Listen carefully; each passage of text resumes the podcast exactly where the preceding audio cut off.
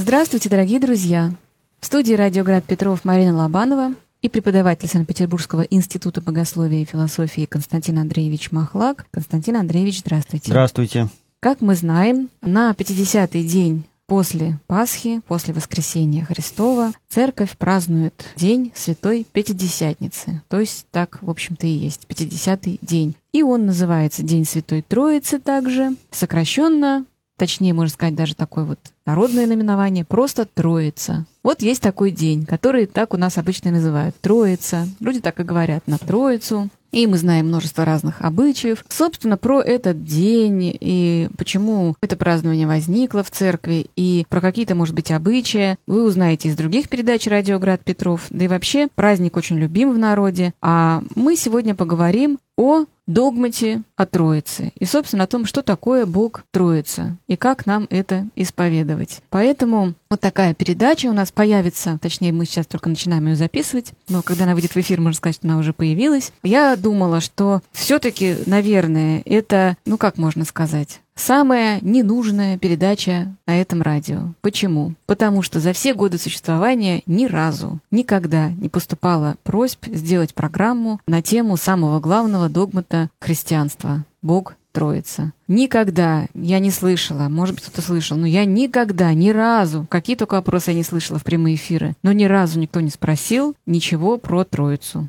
И какой можно сделать вывод? Либо это никому не интересно, потому что все все про это знают, но с другой стороны, если мы знаем, то тоже интересно должно быть. И другой вариант ответа – это перестает быть частью нашего исповедания. Что мы знаем? Что мы знаем о Троице? Мы знаем, что у нас есть очень красивая икона. Андрей Рублев нам подарил эту икону. Вот мы любим ею любоваться. Чаще всего больше для нас троица не значит ничего, не трогает ни сердце, ни разум. Ну и я слышала, как люди, считающие себя христианами, православными, говорят, что смысл исповедовать Бога Троицей состоит в том, чтобы честно признаться, ничего я в христианстве не понимаю, что такое Троица не знаю, не узнаю никогда. Просто говорю, Бог — это Троица, потому что так надо. И все. Но мы с этим не согласны, потому что это такое главное центральное исповедание христианской веры, и исповедование Троицы, исповедание Бога Троицы — это основная содержательная часть нашего исповедания. Поэтому давайте вот об этом и поговорим. Что же мы исповедуем?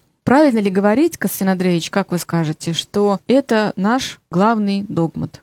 Главное в христианском богословии. Да, наряду с исповеданием Иисуса Христа и всего того, что, вот, например, каждый день, произнося символ веры, исповедуем все эти вероучительные истины, они составляют смысл христианского благовестия, христианского исповедания. Конечно, это важная тема, важная часть нашей христианской идентичности. Вера в Троицу. Вера и главное, православный, потому что есть... Есть и неправославная вера которые, в Троицу, да? Да, есть и, есть и разные другие версии, есть разные другие религии, где там, в общем, представление о Боге не предполагает его троичности, например. Но неправославное исповедание Бога Троицы существует, и как нам в него не впасть? Тот вариант, который вы уже озвучили, заключается в том, что просто не нужно его знать. Как и свой, поэтому не ошибешься. Пока спишь, не грешишь, да? Да, в общем, это такая, такая стратегия выигрышная во многих отношениях. Так что вы порекомендуете закончить эту передачу не начав? Ну, может быть, кто-то скажет, что зачем опять это все обсуждать, все равно ничего не поймем, только запутаемся. Ну давайте все-таки начнем. Если кто-то считает, что его стратегия выживания в мире духовности, пока спишь, не грешишь, лучше ничего не знать, тогда, пожалуйста, вот эту программу не слушайте. Приглушите звук ваших радиоприемников. Да, формат программы примерно 30 минут, чуть меньше, а мы будем говорить о догмате Святой Троицы в учении православной церкви. В какой период появляется эта содержательная часть православного вероучения? Сказать здесь сложно, потому что сама идея того, что Бог не один, а есть еще в Ветхом Завете. Ну вот, скажем, мы знаем ветхозаветные книги премудрости, там книгу притч, например, угу. где речь идет о премудрости, которая была в начале путей Божьих, которая является такой украсительностью, строительницей мира, которая действует в человеке, наделяя его мудростью.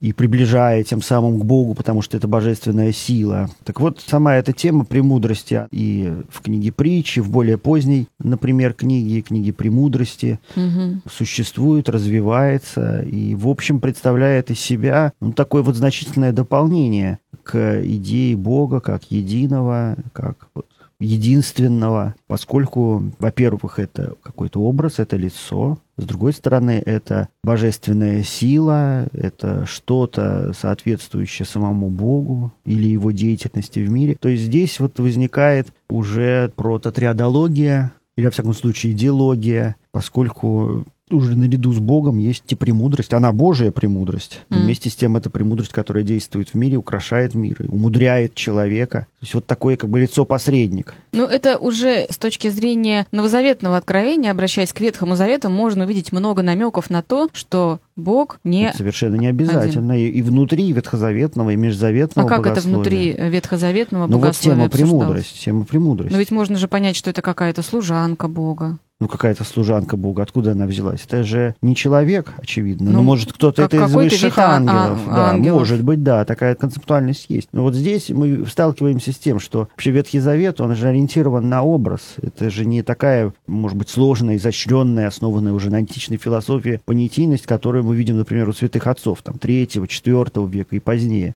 Это язык образов, это язык достаточно свободный. И он, в общем, при строгом запрете да, на многобожие, в общем, допускает вот такую как бы множественность Бога. Угу. Ведь Бог, и это и ветхозаветное, и новозаветное представление, и вот даже в нашем языке, ведь слово Бог это от слова богатство, ну, какая-то полнота, изобилие. В общем, это полнота бытия божественное, богатство бытия, само собой, естественным образом стремится к этому, некоторой множественности. Ну, это такая теоретическая часть. А вот смотрите, вот если мы изучаем... Это вообще вовсе не теоретическое, это такое ощущение, это вполне общечеловеческая интуиция. То есть сама жизнь так нам говорит?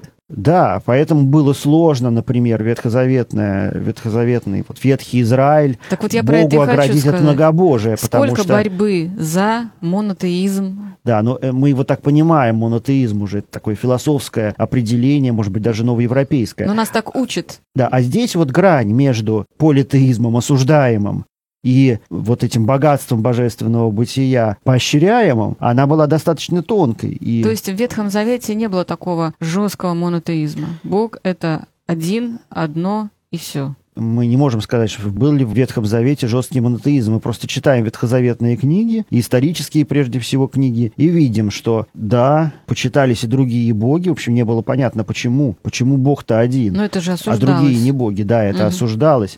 Но и это... все время пророки боролись с этим. Да, ведь осуждение... там было историй. Да. Осуждение — это же не просто борьба с чем-то чужим и чуждым. Это борьба с тем, что очень близко, но с тем, что следует вот переосмыслить или нейтрализовать угу. каким-то образом. Вот боролись, боролись, боролись, боролись, побороли. Вот не, не народ, факт. народ монотеист. Да, не факт, что побороли. А потом раз опять Бог — это троица. Да, здесь, здесь вот ну, тонкая грань действительно между осуждаемым и, наоборот, приветствуемым и исповедуемым, потому что есть и благодать Божья. Вот это очень много тем вот таких близких к премудрости. Это и Дух Божий. Дух. Это и благодать. Угу. Вот тема Духа уже в Ветхом Завете ведь появляется. Да, тема Духа, безусловно, в Ветхом Как он Завете. понимается?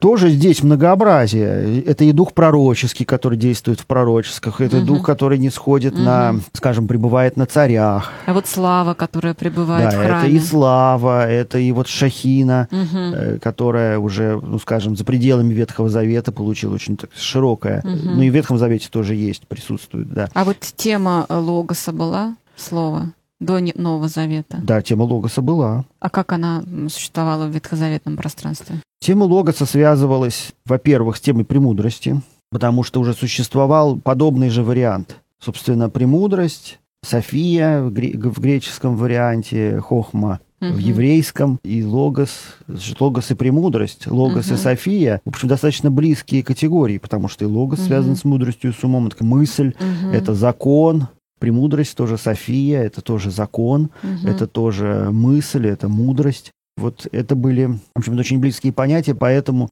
во многом они в христианской традиции вообще впоследствии были отождествлены. Угу. Что София и, и Логос, в общем, суть одно и то же. Вот мы знаем храмы Святой Софии, там в Царьграде, в Пскове, в Новгороде, вот Святая София. Святая София, что это такое? Святая София – это, конечно, логос, логос София. А не было ли для иудейской религии страшным потрясением, когда Бог называет Христа своим сыном? Это не могло быть просто, ну, просто Но шоком. это же тоже ветхозаветная цитата. Это же тоже все связано с традицией еще дохристианской. В этом отношении... А какой же тут монотеизм тогда? Ну, опять же, я говорю, что монотеизм – это такая формула, ну, ну идущая, наверное, от вось- с 18 века. Вот как бы мон- монотеизм, политеизм. Мы Это опери- разграничили уже очень поздно, да? да? вы знаете, очень, достаточно поздно. Мгм. Мы используем категории секулярного, ну, можно это назвать религиоведением, например, науки о религии. Мгм. Вот монотеизм, политеизм, вот это же классифицирующие категории, Мгм. классификация.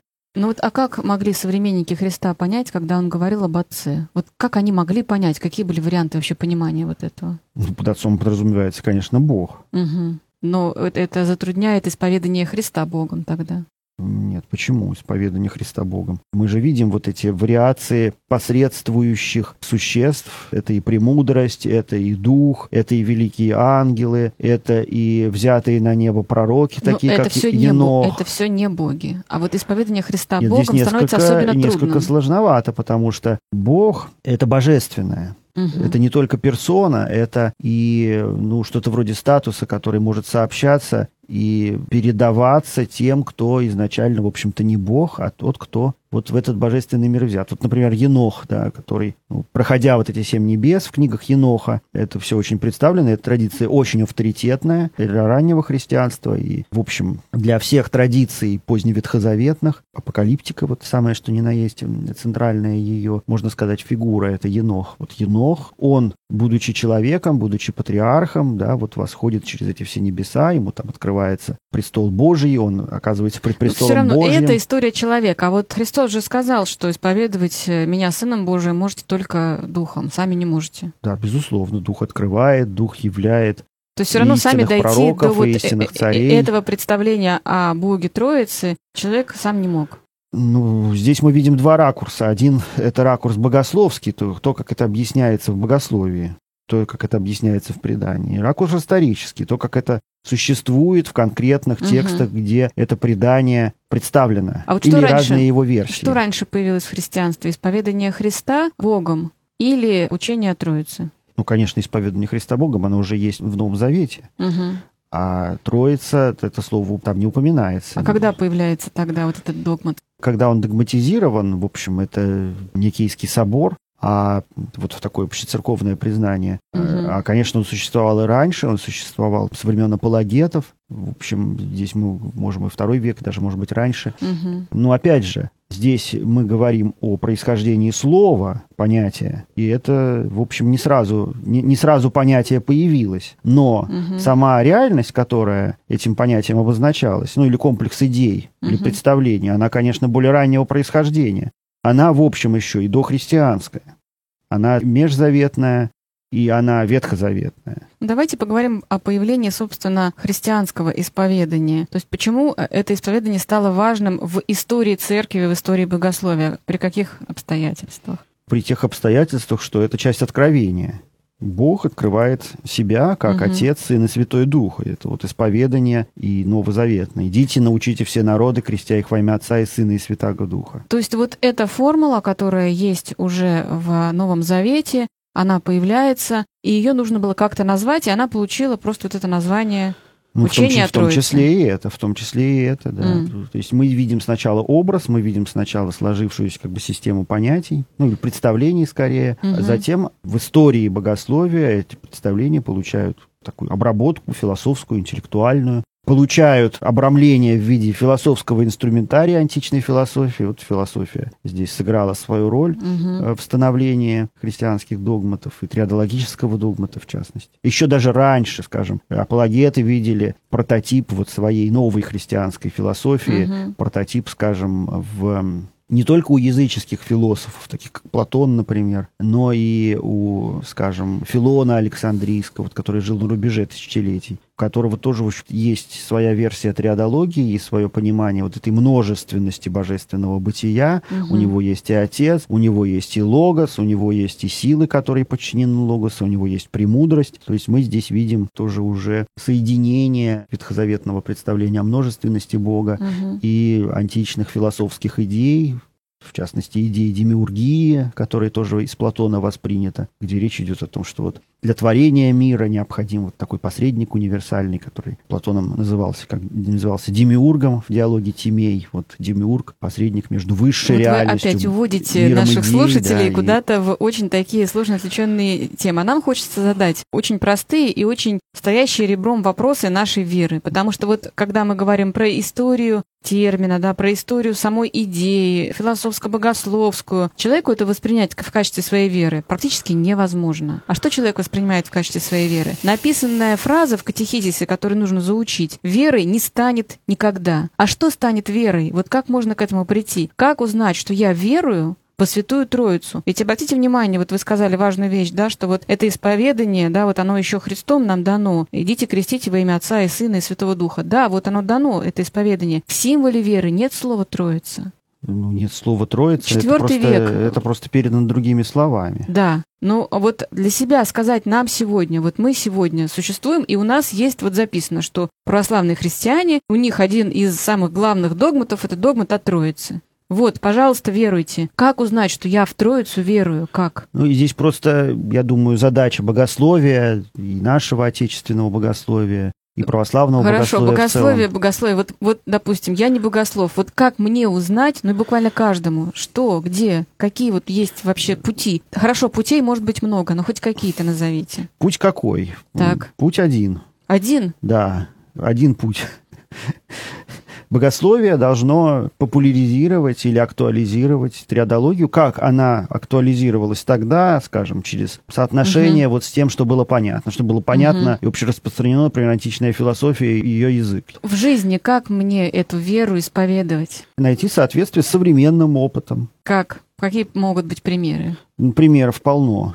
Скажем, этим и занимается, например, православное богословие. Можно указать хоть, например, Яна Зизиулоса, как... Это опять же это вопрос прочитать книжку. Нет, не прочитать книжку. Можно даже не читать книжку, а просто основную идею подчерпнуть и вот как-то ее попытаться. А какая у него идея? А идея заключается в том, что Бог, вот реальность Бога, в чем она заключена? Да, Бог сущий, Бог вечный, неизменный, Он благой и так далее. Да, но это никак троечности нас не подводит. А кто, что нас подводит к троечности? Что, то, что Бог есть тот, кто общается. Бог есть тот, кто находится в коммуникации прежде всего с самим собой. Он не одинок, потому что быть в самом высшем смысле этого слова, быть кем-то, быть личностью, это значит находиться в общении, это значит находиться в коммуникации. Общение – основная категория у митрополита Иоанна Зизиолоса, но ведь есть и другие богословы, у них есть другие концепции. Но так или иначе, тема коммуникации, она здесь присутствует. Тема отношения, угу. это может быть отношение самого высокого рода, это может быть отношение любви. Любовь тоже невозможна, так. как э, любовь в рамках монотеизма. То есть угу. вот кого Богу любить? Да? Он как бы один, он одинок. Это, в общем, такая ситуация в чем-то парадоксальная, да, полнота бытия находится угу. вот в некой статичной самообращенности. А получается, что полнота – это онтологическая характеристика, а одиночество – это не онтологическая характеристика. Ну, это условно мы прилагаем. А как они могут Богу, противоречить конечно. друг другу, если они совершенно из разных сфер вообще разговора? Нет, почему э, одиночество, смотря в, смотря в какой системе координат все рассматривать. Ну, единство, например. Да, антич, античная там, традиция, философия, она очень единство ценила, единое, угу. там, в платонизме самая высокая реальность. Угу. Но для как раз и ветхозаветного, и христианского сознания угу. единство слишком бедное, бедная категория, ну, мало напол, наполненная каким-то смыслом, какой-то жизнью. Поэтому, скажем, интуиция Троицы – это интуиция жизни, интуиция полноты, интуиция общения, интуиция взаимодействия, интуиция любви это и приятия. из иудейской реальности, а как же античная? Ведь все-таки христианство – это синтез ветхозаветный и античной Но традиции. это тот случай, когда ветхозаветная повлияла на античное. Античной реальности было легко принять веру в Троицу? В общем, достаточно легко и на философском уровне, и на уровне, в общем, эмоциональном. Почему? Потому что, потому что идея общения, она и очень античная. Ну вот вспомним хотя бы там, скажем, платоновские диалоги. То есть мыслитель вот вроде бы сидит, как вот Роден это показал, да, и mm-hmm. о чем-то думает. Нет, мыслитель не таков. Мыслитель бежит на площадь. Mm-hmm. Мыслитель бежит сообщить о своей мысли всем желающим. Ну, это еще идея э, статичности и действия. То есть нечто живое, наполненное силой вот этого блага, да, да это взаимодействие. принципа существования всего это существующего. Диалог, да, это диалог, это диалог как вот сомышление. И самое, э, самое высокое действие, действие вот интеллектуальное, то есть общение. Да, интеллектуальное действие, угу. именно выражающееся в коммуникации, в диалоге, угу. в рассуждении. Ну, даже такая простая вещь, например, может быть, известная нашим слушателям, что античные авторы, они не читали про себя. Вот когда человек что-то читает, он читает всегда вслух, даже если он один. Угу. Там Августина, Потому что это всегда диалог. Да, очень это, удивило, это что диалог. Авросий Медиаланский читает про себя. Он никогда такого не видел, никогда о таком не слышал. Почему все читают, все читают вслух? То есть даже такой, в общем, обычный для нас способ получения информации, как чтение, и то имеет публичный характер, или даже если никого нет, все равно, все равно эта публичность как бы сохраняется, вдруг кто-то придет, вдруг будут какие-то слушатели. Поэтому вот эта тема коммуникации, взаимодействия, вообще тема мира как наполненного многими и равными голосами, это вот, можно, тема и политическая, тема, скажем, демократии античной, да, где каждый имеет свой голос, каждый вот этот может черепок подать со своим мнением, и это мнение сложится даже не в совокупное мнение граждан, а в саму волю богов, да, глаз народа, глаз Божий. Ну, то есть античности было легко принять учение о Боге едином и... И э, множественном, и, да. И, это и философия, даже лицах. опыт мифа это И, это в принципе, иудейской традиции. Для нас, всегда мы ее называли отстаивающей многие века. Монотеизм тоже было легко принять э, вот да, это учение. безусловно. И, и через тему премудрости, и через тему вообще взаимодействия Бога и человека. А почему нам что... так трудно сегодня принять это? Ну, я думаю, что и не трудно, а даже и, может быть, очень непонятно и легко, потому что... Но люди же признаются, что невозможно. Не посильно вообще никаким силам душевным. Ну, вот здесь... Как это 3-1? Да, можно только винить в этом богословие, богословов, которые, конечно, должны как-то актуализировать, и, может быть, церковную проповедь, которая должна актуализировать вот этот опыт. Mm. Опыт общения, вот, скажем, это тоже общее место современного богословия, что вот церковь, она по образу Святой Троицы устроена, то есть вот община, которая коммуницирует, которая вокруг Евхаристии собрана, да, она есть образ Троицы, образ троечного бытия, тоже бытия, бытия коммуникации, бытия общения. Ну вот знаменитый образ из катехизиса — это образ солнца. Солнце — круг, свет и тепло. Мне он не нравится. Он ничего мне не объясняет, ну, ничего это, не это, дает. Да, это просто вспомогательный, конечно. То есть люди уже, уже несколько веков последних бессильны перед этим основополагающим догматом православного вероучения. Что такое Троица? Ничего не могут придумать. Придумывают какие-то Нет, детские ну это сказки. просто это старое. Это старая еще такая вот стратегия. Тем более она всегда была дополнительной, она никогда не была основной. Она всегда да, вот она просто описывала... Кроме того, что богословы должны мыслить, э, все христиане должны читать их книги. А что еще можно сделать? Вот, допустим, собственно, религиозное переживание. Оно ведь тоже ведет к какому-то, ну вот, допустим, человек что-то переживает, а потом и книжку купит, почитает. Но переживание же должно быть. Вот как актуализировать эту жажду Троицы? В чем ну, она может быть? Ну, даже силами искусства. Вот вы напомнили о иконе Андрея Рублева. Вот, пожалуйста, это же очень выразительный образ троечного бытия. Мы видим, как трое собраны, мы видим их коммуникацию молчаливую, угу. но угу. она очень выразительная, она очень ясная, она очень как раз характеризующая на уровне а я, образа. А я вам скажу одну вещь, что современный человек, когда смотрит на икону Троицы, которую весь мир и Восточная Церковь Православная, и Западная Церковь Римокатолическая признают вершиной э, визуального воплощения догмата о Троице, икона Андрея Рублева, то у человека складывается, знаете, какое чувство религиозное? А что если Бог это не вот моно один, один, один отец, один сын. Кстати, вот мы духу молимся, но как мы его представляем? Он у нас визуально ведь в иконографии, э, собственно, не представлен, и нам ну, очень как тяжело. иногда изображается. Ну, это все-таки не то, да? Мы, мы же с каким-то прошением чаще всего обращаемся в молитве. И когда мы видим вот эту полноту божественного внутри общения, самообщение. А я тут при чем? Как я обращусь к этой Троице? Я могу обратиться к Отцу, Отче наш. Это очень теплое обращение, тем более связанное со своей семейной историей и с таким кровным, кровным, таким вот очень выстраданным всей человеческой жизнью, таким образом Отца, который нужен, нужен этот Отец, и, понятно, к Богу, Отцу это рождает такое тепло. Сын — это Спаситель, Спаситель, к нему можно обратиться, к Божьей Матери можно обратиться, к святому, глядя на его лик. Когда мы к Троице обращаемся, мы видим вот этот образ Троицы, это внутри общения божественного. А я, я как обращусь? Ну, здесь понимаете, в чем дело? Дело в том, что Троица, она снимает вот эту закрытость. Потому что если бы были изображены двое беседующих, то там третий лишний. А если изображены трое, то четвертый не лишний. Понимаете, это другая... Не понимаю. Другое отношение.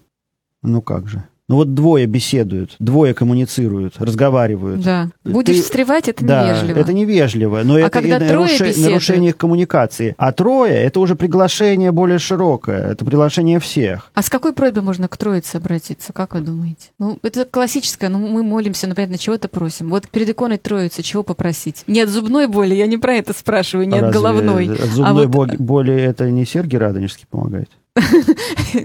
Пошутили. Но все-таки есть такой момент. С чем можно обратиться, с какой молитвой, кроме тех молитв, которые есть, а что-то еще от сердца свое? Какая жажда может привести человека, духовная жажда, к молитве именно к Троице? Ну, если так вот размышлять, это, конечно, вопрос очень глубокий, может быть. Но я думаю, что это просьба о коммуникации, просьба об открытости, просьба о мире, как о сообществе многих. То есть троечное бытие и вообще троица — это открытие бытия. Это бытие в его существе. Вот оно, бытие как таковое. А знаете, мне кажется, что к Пресвятой Троице мы можем прежде всего обратить молитву о правде, об истине чтобы истина и правда пришла в нашу жизнь, и чтобы у нас были здесь силы может это принять. Быть, здесь может быть даже более широкий, потому что истина часто воспринимается как что-то такое интеллектуальное, как бы для ума восприятия, для умственного восприятия, для понимания. А здесь речь о более глубоких вещах, а даже более основных, более существенных, чем истина. Потому что истина — это истина чего-то это истина какой-то реальности, это она в своей чистоте, в своей истинности представлена. То есть к Троице в молитве такой обычной человеческой, да, без каких-то очень серьезных богословских, заранее уже сделанных трудов, можно обратиться только с просьбой о чем-то, что можем получить мы, не я, а мы для нас. Да, безусловно, безусловно. То есть это молитва всей церкви прежде да, всего. Да, можно вспомнить написание, ведь на иконе Андрея Рублева о мире, молитва о мире, просьба о прекращении конфликтов и взаимо такого вот негативного взаимодействия, угу. врачевания, чтобы взаимодействие было только благим, чтобы оно было как в Троице. Вот это свидетельство Троицы, и это опыт троечности, который всем нам доступен. Это образ мира даже не как вот такого, что мы будем друг другу говорить комплименты и трепетно относиться друг другу, а это само вот существо человеческого и вообще мирового духа, такая открытость, распахнутость и его приятие. Недаром, что на праздник Троицы мы видим в храме почему-то деревья, то есть это... Это у нас. То есть внешнее становится внутренним, и на камне оказывается трава, листья. То есть вот Божий мир представлен во всей своей красоте, во всей своей роскоши здесь, в День Святой Троицы единственный раз во всем церковном календаре, во всем церковном годе. Заканчивая эту программу, которая посвящена Святой Троице, хочется сказать, что многие люди, может быть, не задают вопросов допустим, в нашем эфире о Троице, но очень часто задают вопросы, как оживить свою веру, как обрести потерянную веру, как разжечь потухшую веру, вообще как поддерживать в себе эту веру, как быть христианином. Иногда говорят, знаете, такую фразу, которая, ну, как-то звучит нелепо. Как спасаться? Расскажите нам, как спасаться. Ну, вот, вот, эти, вот эти все вещи, они тоже идут от какого-то чаяния сердца. А на самом деле на все эти вопросы ответ один. Это вот этот догмат о Троице, учение о Троице, православной церкви. И даже даже взирание на икону Троицы, вот просто смотреть на нее, это уже огромный шаг вперед в своей вере. И, конечно, читайте книги, которые посвящены православному учению о Троице, читайте богословские книги. Наверное, это очень важно именно потому, что это так мало, так редко встречается в нашей жизни. Мы мало уделяем места в нашей вере, в нашем исповедании именно Троице. И если мы чувствуем, что где-то что-то у нас оскудело, что-то где-то немножко соль чуть-чуть не такая соленая в нашей вере, в нашей христианской жизни, то мне кажется, ответ на все это — это именно Троица. Давайте обратимся к ней. Потому что когда мы поймем, что для нас это очень важно, само это понимание в нашей вере огромный шаг вперед, ну и дальше с Божьей помощью. Спасибо, мой собеседник Константин Андреевич Махлак, преподаватель Института богословия и философии. Передачу вела Марина Лобанова. Всего доброго. До свидания. До свидания.